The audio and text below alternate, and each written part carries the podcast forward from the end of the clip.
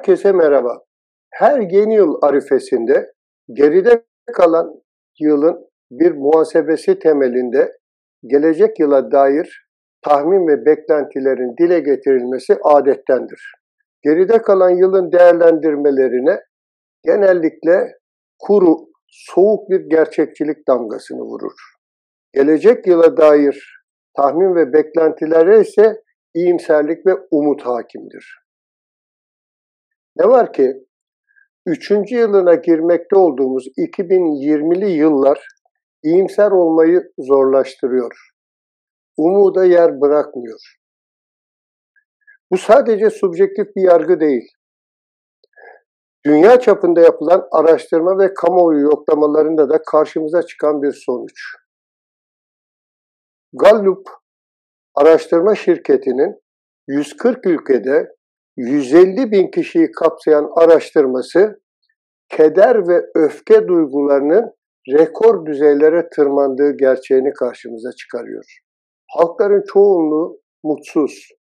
Hem kendilerini ve ailelerinin hem de evrenin geleceğinden kaygı duyuyorlar. Ne var ki bilinçsiz süreçlerin bilinçli temsilcileri olma iddiasını taşıyan Marksistler tarihsel bir perspektif ve amaç açıklığına sahip komünistler ve devrimciler olarak bizlerin umutsuz olmaya hakkı yok. Dahası umudu ayakta tutup büyütmekle yükümlüyüz. Ama bunu nasıl yapacağız? Bu tarihsel kesetin can alıcı, hatta tayin edici sorusu bu. Çünkü kitlelerdeki yukarıda işaret ettiğimiz yaygın ruh hali çok tehlikeli. İki tarafı da keskin bir bıçak adeta. Sistem karşıtı hiç umulmadık patlamalara da yol açabilir ama faşizmin değirmenine de su taşıyabilir. Şu sıralar bu mekanizma ikinci yönde işliyor maalesef. Dolayısıyla komünistler ve devrimciler tarafından bir yangın alarmı olarak görülüp okunmak zorunda. Bizler elbette umudun temsilcileri ve taşıyıcıları olmalıyız. Ama her bakımdan bunalmış kitleler üzerinde sivrisinek vızıltısı kadar bile etkisi olmayan keskin devrimci ajitasyon ve sloganlarla başaramayız bunu. Bizim iyimserliğimiz ayakları yere basan gerçekçi bir iyimserlik olmak zorunda. Bu gerçekçilik hem isabetli ve etkili bir politik hat tutturabilmemiz için gerekli, dahası zorunlu, hem de politika ve taktiklerimizin güven vermesi ve ikna edici olabilmesi için. Fakat bizim gerçekçiliğimiz aynı zamanda büyük tarihsel rüyamızın iz ve çizgilerini de içermeli. Onu mümkün kılabilmenin imkan ve potansiyellerinin nerede yattığını dışımızdaki güçlere, kitlelere gösterebilmeli. Bu anlamda en başta kendimizi mecalsizleştiren, mevcut durumu ve gidişatı değiştirebileceğimiz duygusu ve inancını köreltip kurutan teslimiyetçi, oportunist bir gerçekçilikte taban tabana zıt olmalı bizim gerçekçiliğimiz. 2023 yılı insanlığa ne getiriyor sorusunun yanıtını bu yaklaşım ışığında aramaya çalışacağız. İki bölüm halinde ele alacağız konuyu. Bu programda dünyada 2023 üzerinde duracağız. Gelecek programda da Türkiye özelini ele alacağız. Dünyanın bugünkü durumunu tek bir sözcükle tanımlamak gerekirse en uygun sözcük belirsizlik olur herhalde. Neoliberal birikim modelinin tıkanıp iflas ettiği, buna karşın burjuvazinin yerine yenisini de koyamadığı bir belirsizlik hali bu. Proletarya ve halkların cephesinden de güçlü bir alternatif ve hamle yok ortada. Tarihin değişik evrelerinde gördüğüm değişik ülkelerde gördüğümüze benzer bir pata halinden farklı bir durum bu. Muktedir konumda olanın da ezilenin de birbirine güç yetiremediği o hallerde taraflardan birinin yapacak küçük bir hamle dahi terazinin dengesini değiştirmeye yeterdi. Bunun en ünlü örneği 1848 Fransa'sında 3. Napolyon denilen çapsızın Bonapartist darbesidir. Fakat günümüzde koşullar dünya burjuvazisine öyle tek adımlık adımlarla sonuca gitme olanağını tanımıyor. Her şey bir yana kapitalist emperyalizm sistem olarak belirli bazı sınırlara gelip dayanmış durumda. Zamanda ve mekanda ileriye kaçarak krizini öteleyebilmesi geçmiş kriz dönemlerindeki kadar kolay değil burjuvazi açısından. Yalnız bu gerçekten hareketle kapitalizmin işi bu kez kesin olarak bitti. Burjuvazi ne yaparsa yapsın tarihin çöplüğüne süpürülmekten kurtulamaz şeklinde kendilerindenci rehavet teorilerine meydan üretmeye dönüşmemeli. Lenin'in altını sık sık çizdiği gibi bir sistem hatta belirli bir ülkedeki rejim ne kadar çürümüş ve zayıflamış olursa olsun vurmazsan yıkılmaz. Bu kadar açık ve net.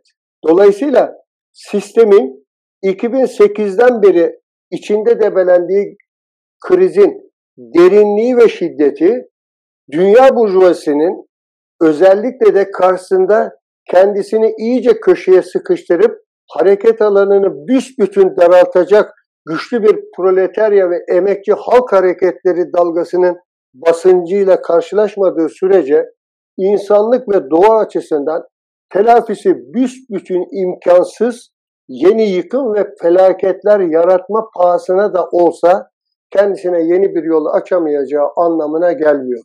2022 yılında tanık olduğumuz gelişmeler arasında yer alan üç simgesel özellik Burjuvazi'nin krizine bu şekilde çare arayışlarının emekçi insanlığın geleceği açısından anlamı ve doğurabileceği sonuçlar konusunda herhalde hepimize bir fikir verecektir. Anacağımız ilk örnek Elon Musk denilen kan emicinin davranışlarında somutlanan pervasızlık ve küstahlık olacak. Elon Musk aslında günümüz burjuvazisinin tipik bir temsilcisi. Detaylarda aralarında bazı farklılıklar olmakla birlikte onun yerine pekala Amazon denilen hayasız sömürü cenderesinin patronu Jeff Bezos'u, Zuckerberg'i, Walmart'ın sahibi Walton ailesini, Jack Ma ya da John Shanshan gibi başta olmak üzere daha doğrusu Çinli multimilyarderleri Bernard Arnault ya da Warren Buffett gibi isimleri koyabiliriz. Kısacası servetlerinin büyüklüğü dünya nüfusunun yarısından yarısının toplam gelirine eşit olan 26 multimilyarderden herhangi birini ya da dünyanın en zengin yüzde birlik dilimini koyabiliriz. Bunların ortak özelliklerinin başında azami kar için yapmayacakları alçaklığın olmayışı geliyor. Elon Musk denilen şımarık kan emiciye sosyal medyada biri geçen yıllarda iletken ve yarı iletken üretimi açısından hayati öneme sahip lityum madeni üzerindeki sömürüsünü sürdürebilmek için Bolivya'da darbe düzenlemeye utanmadın mı sorusunu yöneltiyor. Adamın verdiği cevap şu. Kime istiyorsak darbe yaparız. Aş bunları. Reklam için yapmadığı şaklabanlık kalmayan bu soytarı Ekim ayı sonlarında Twitter'ı satın aldı. Bir hafta geçmeden 8 bin çalışandan 4400'ünü gece yarısı gönderdiği kuru ve kısa birer e-mail mesajıyla sokağa attı. Kapının önüne koydu. Çünkü burjuvazinin gözünde emekçi, ister kol emekçisi, ister kafa emekçisi olsun, emekçi bir insan değil, sadece kar üreten bir makina.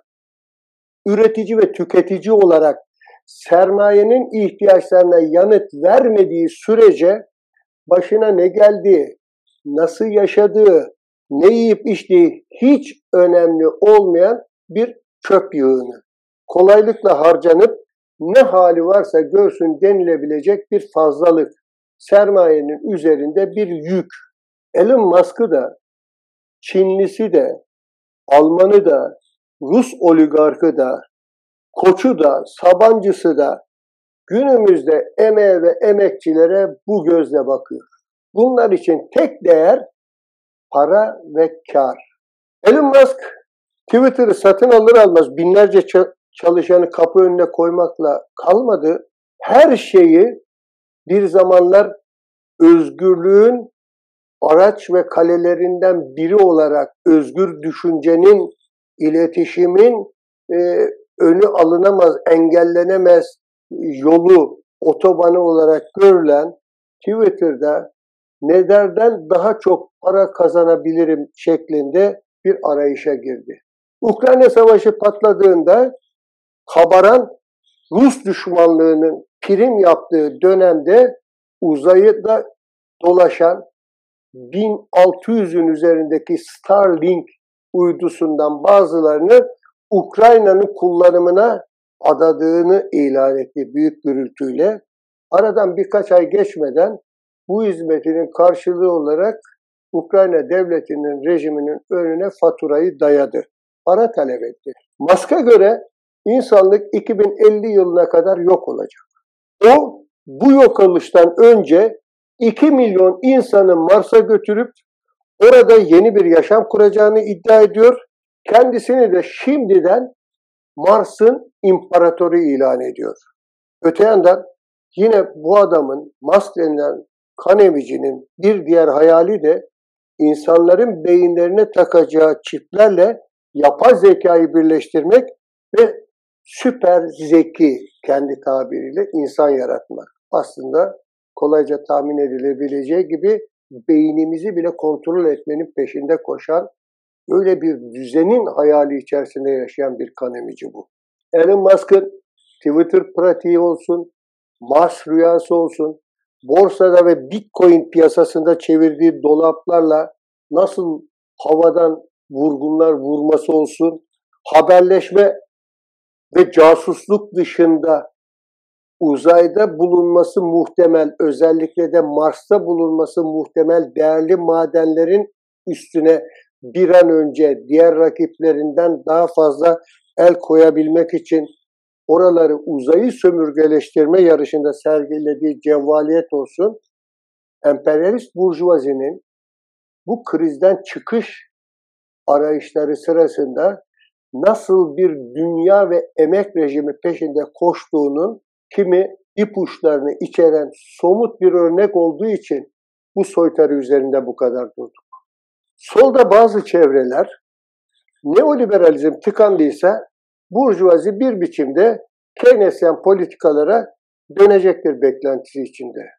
Hatta kamuculuk ve kamuculuğun yeniden canlandırılması adı altında bunu talepleştirenler, programatik bir görüş haline getirenler bile var.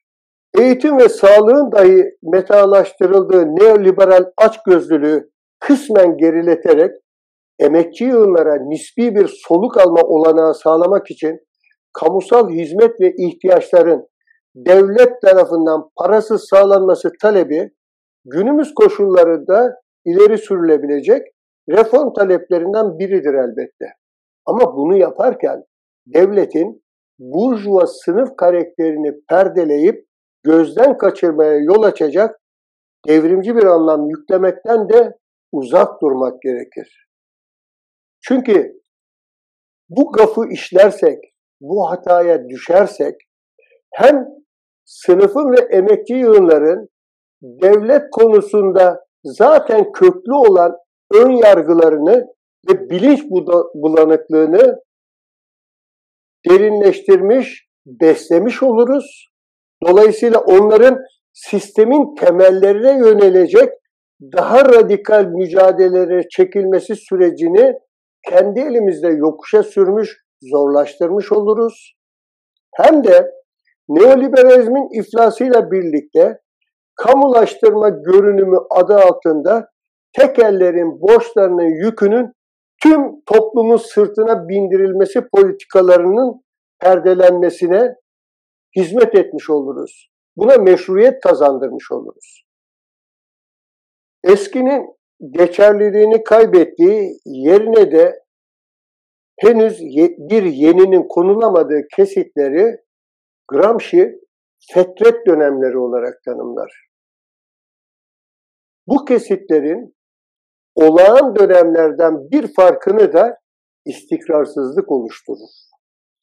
Bu özelliğiyle bu kesitler her türlü gelişmeye açıktır. Hani futboldaki ünlü bir deyimle üç ihtimalli maç gibidir. Sonucunu kimse önceden kestiremez. Daha önce olmaz denilen gelişmeler bile böylesi kesitlerde şak diye karşımıza çıkar, hatta olağanlaşır. 2022 yılında bu gerçeği faşizmin yükselişinin kazandığı yeni boyutlar biçiminde gördük hep beraber. Neoliberalizm tarafından aslında 1990'larda bordadan atılan, bunun zemini ta o zamanlar döşenen neo burjuva liberal demokrasinin ölümü biliyorsunuz 11 Eylül sonrası vites büyüttü. Fransa, Almanya, Kuzey Ligi somutunda İtalya, Hollanda ve Avusturya gibi modern aynı zamanda da demokrasinin kaleleri olarak gösterilen ülkelerde bile ırkçı faşist parti ve hareketlerin sıçramalı gelişimlerine tanık olduk. Arkasından faşist bu faşist partilerin Avrupa'nın göbeğinde Macaristan, Polonya ve Hırvatistan gibi ülkelerde iktidarlaşmaları süreci geldi. ABD'de Trump'ın başkanlığa seçilmesi hepsinin üzerine tüy dikti. Bu arada Brezilya'dan Filipinlere, Türkiye'den Hindistan'a kadar bu dalga yer kürenin her tarafını sardı. En sonunda geride bıraktığımız 2022 yılı içerisinde İsveç başta olmak üzere bugüne kadar Burjuva demokrasisinin vitrin süsü olarak pazarlanan İskandinav ülkeleri de bu gemiye bindiler. Dahası İtalya'da faşist Mussolini'nin takipçisi olduğunu saklama gereği bile duymayan Meloniler iktidardalar bugün artık. Cirit atıyorlar ortalıkta. Hani Türkçe'de bir laf vardır. Deme olmaz, olmaz olmaz. İşte faşizmin yükselişi açısından 2022 yılı bu sözü doğruda doğrulayan bir yıl olarak geçti. Bu gelişme bir ders içeriyor aynı zamanda. Kriz ezberlerin tutsağı haline gelmiş, düşünme tembeli, bazı mekanik solcuların zannettikleri gibi otomatik olarak devrime kan taşımıyor. Devrimci hareketi güçlendirmiyor. Bunun tam tersi de mümkün. Hatta Burjuvazi'nin elindeki imkanlar ve bu konulardaki tarihsel deneyimi dikkate alınacak olursa faşizmi güçlendirme olasılığı çok daha fazla. E, bu açıdan insanlık 1930'ların başında daha doğrusu birinci emperyalist paylaşım savaşını izleyen kriz koşullarında Almanya ve İtalya örneğinde karşımıza çıkan filmi yeniden görüyor. 2022'den almamız gereken bu ders bağlamında proletarya ve emekçi kitlelere öncülük yapma iddiasını taşıyan komünistler ve devrimciler olarak çıkarmamız gereken sonuçlar üzerinde birazdan duracağız. Dolayısıyla dönemi tahlil eder, şu ya da bu konuda bir adım atar, politika ve taktik belirlerken içinde bulunduğumuz tarihsel kesitin bu farkını unutup olağan dönemlerde edinilen ölçü ve alışkanlıklarla hareket etmekte ısrarlı olursak attığımız adımlar hüsranla sonuçlanmakla kalmaz. Bazen telafisi güç, ağır sonuçlar doğurur. NATO'yu araç olarak kullanıp kullanan Amerika ve İngiltere'nin kışkırtmalarına yanıt olarak Ukrayna'yı iş, kısa sürede işgal edip tarihten silmeye kalkmakla Putin kendi hesabına bu hatayı yaptı işte. ABD'nin demokrasi ihracı bahanesinin Nazi, Nazizmle savaş versiyonunu kullanarak Ukrayna'yı işgale kalkışırken Avrupa'nın göbeğinde yapacağı böyle bir hamlenin karşılaşacağı tepkileri tam hesaplayamadı.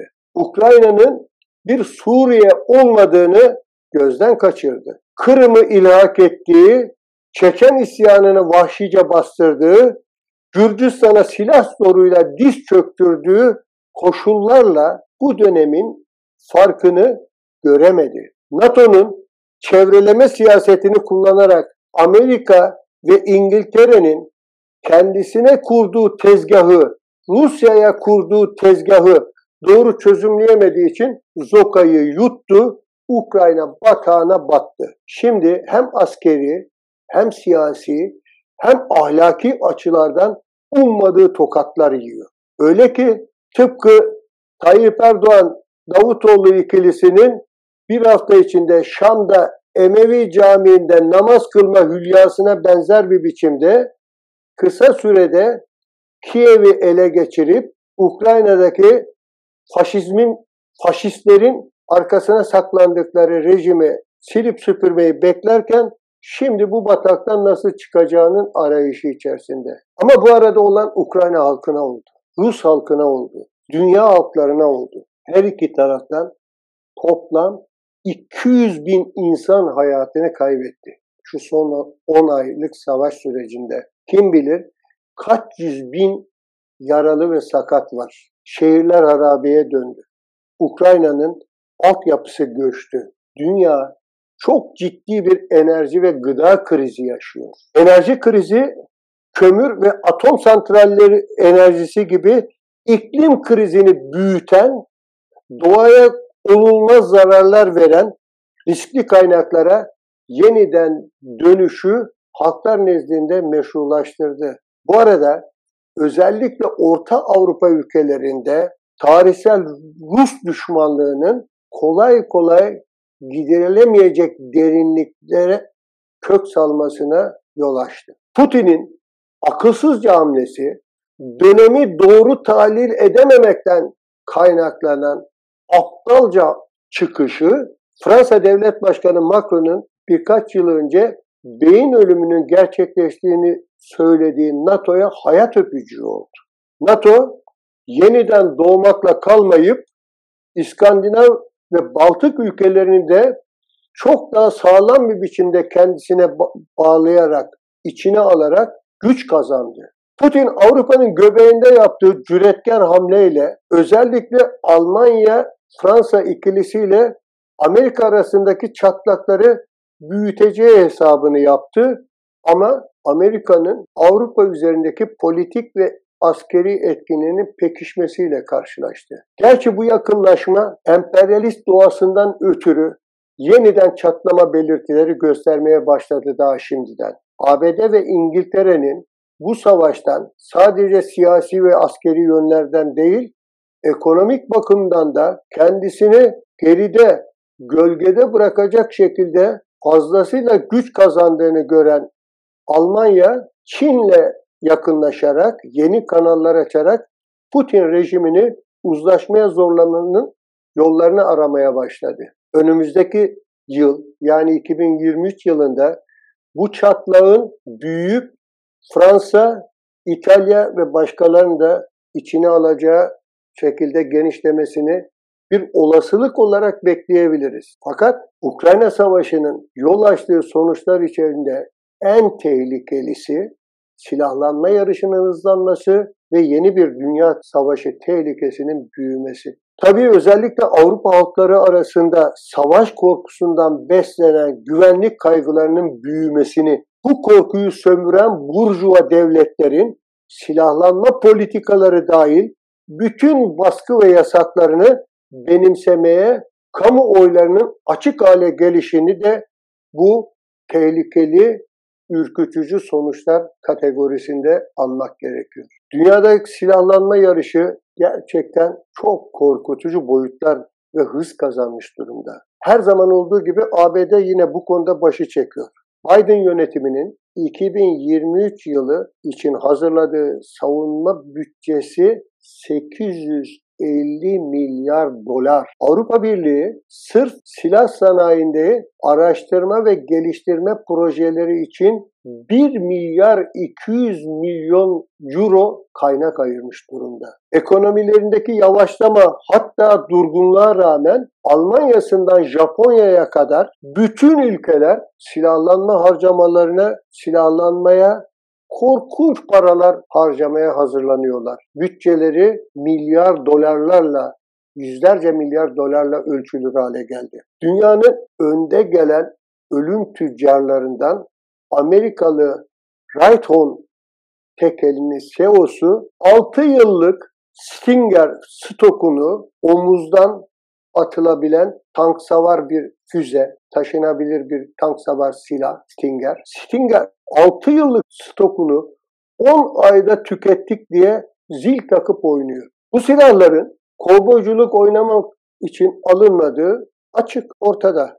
Ve bu silahlar her biri teknolojinin en son aşamasını içeren bu tahrip edici, öldürücü güçlü, arttırılmış bu silahlar elbette savaşta kullanılacak. Dolayısıyla 2023 yılında Ukrayna'da tutuşturulan savaş ateşinin kıvılcımlarının nerelere, ne zaman, hangi bahaneyle nasıl sıçrayacağı belirsiz. Putin açtı bu cehennemin kapısı. Onu adım adım kışkırtıp yemleyen ABD ve İngiltere ile birlikte, NATO ile birlikte. Şimdi o savaşın Avrupa'nın göbeğinde patlayacak o savaşın temelinde yatan emperyalist rekabet dinamiği kriz koşullarında krizin ağırlaşmasına paralel olarak işlemeyi sürdürüyor. Savaş tehlikesinin büyümesi de zaten bununla bağlantılı bir sonuç. Zelenski rejimi ve Ukrayna halkı bu çekişmede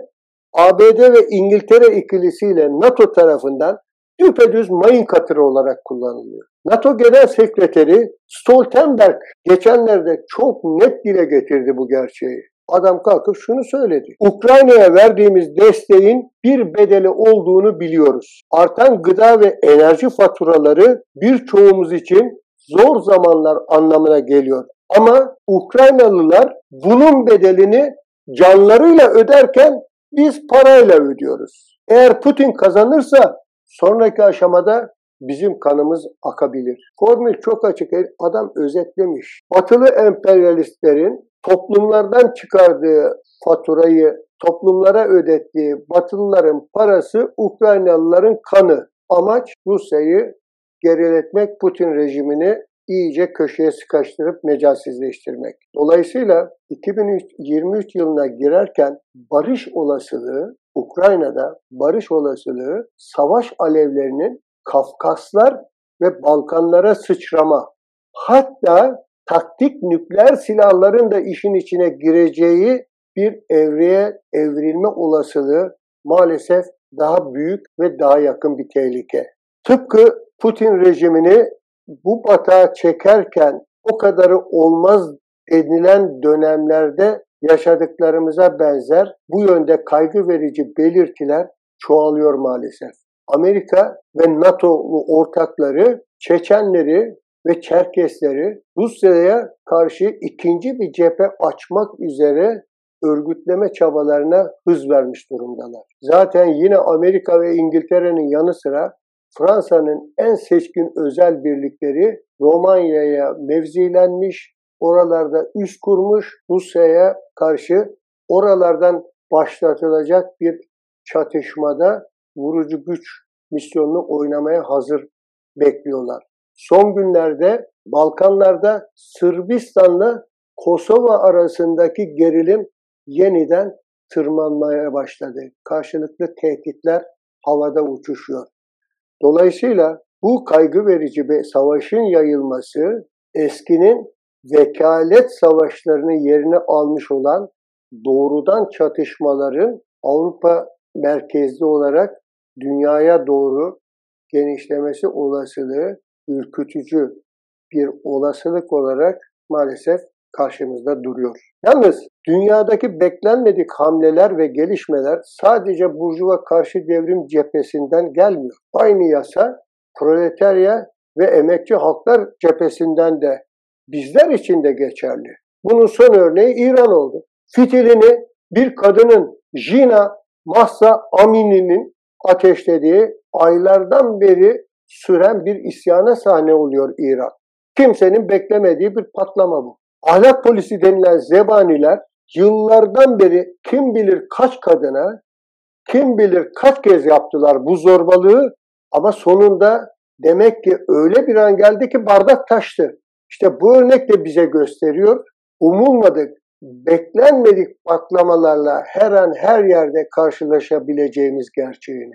Ve başlangıçta İran'da, başlangıçta kadına yönelik yıllardır süre gelen aşağılama ve gerici dayatmalara yeter çığlığıyla başlayan isyan kısa sürede etnik farklılıkları diğer ikincil çelişkileri aşarak sınıfsal bir kimlik kazanıp çürümüş Molla rejimine karşı onun kökten yıkılmasını amaçlayan bir halk isyanına dönüştü. Şimdiden ahlak polisinin lağvedilmesi, kadınlara uygulanan örtünme yasağının ucundan kıyısından gevşetilmesi gibi sınırlı moral ve siyasal bazı kazanımlar elde eden bu isyan ne zamana kadar sürer, nasıl sonuçlanır bugünden bilemeyiz. Ama 2011 ve 2015 dalgalarından da bildiğimiz bir gerçek var. Neoliberal sömürü ve soygun politikalarının biriktirdiği öfke umulmadık boyut ve biçimlerde her an her yerde karşımıza çıkabilir. Dahası son örnek olarak İran'dan yükselen Jin, Jian, Azadi sloganının kısa sürede dünyanın dört bir yanında yankılanması gibi başka coğrafyalardaki isyan ateşlerini de tutuşturan bir kıvılcıma dönüşebilir.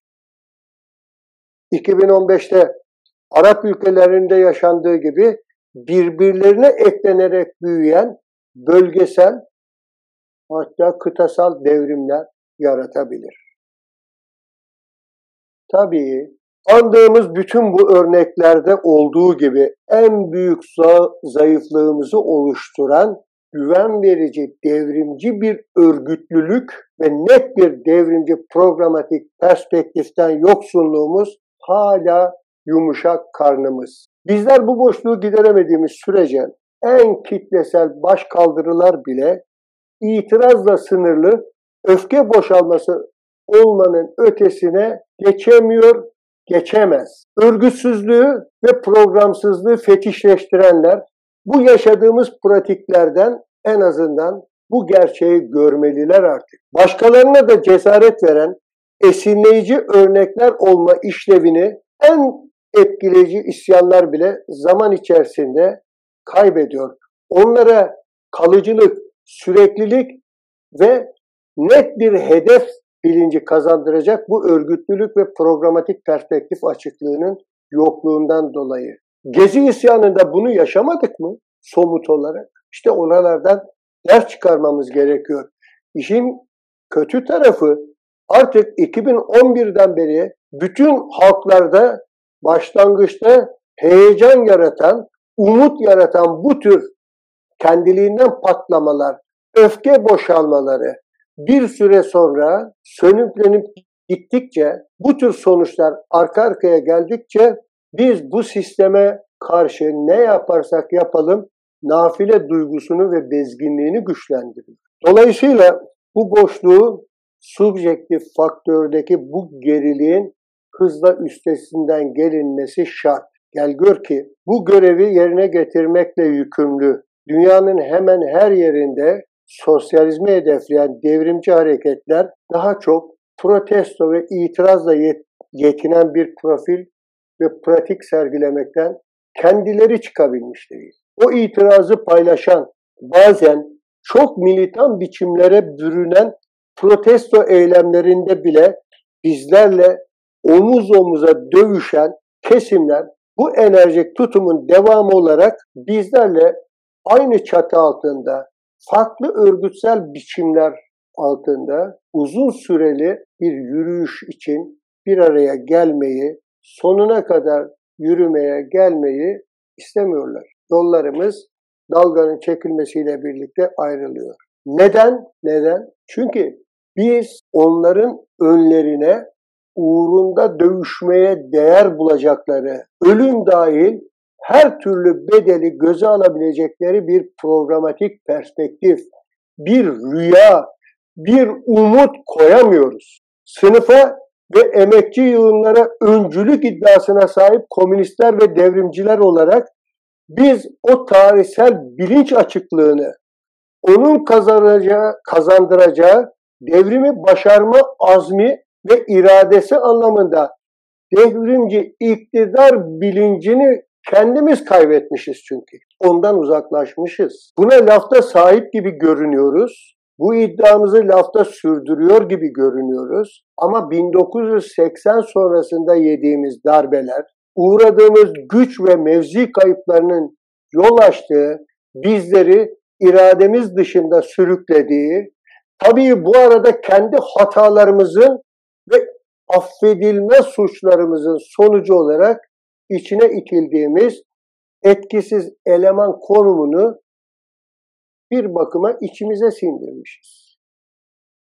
Süreçlere ve günün yüklediği devrimci sorumluluklara bu iddiasızlık penceresinden bakıyoruz. Gerçekçi olmak adına imkansızı isteme cüretini kaybetmişiz. Dolayısıyla işte en başta bu ölü toprağını üzerimizden atabildiğimiz ölçüde 2023'ü bizim yılımız, ezilen insanlığın kurtuluşu yolunda hepimize coşku ve heyecan verecek daha fazlasını başarma, gerisini getirme arzusunu kamçılayacak başarılarla donattığımız bizim yılımız haline getirebiliriz. Dünyanın 2023'teki olası manzarasına dair söylemek istediklerimizi burada noktalıyoruz. Gelecek programda 2023'te nasıl bir Türkiye ile karşılaşacağız ve neler yapmalıyız konusu üzerinde duracağız. Hoşçakalın diyorum.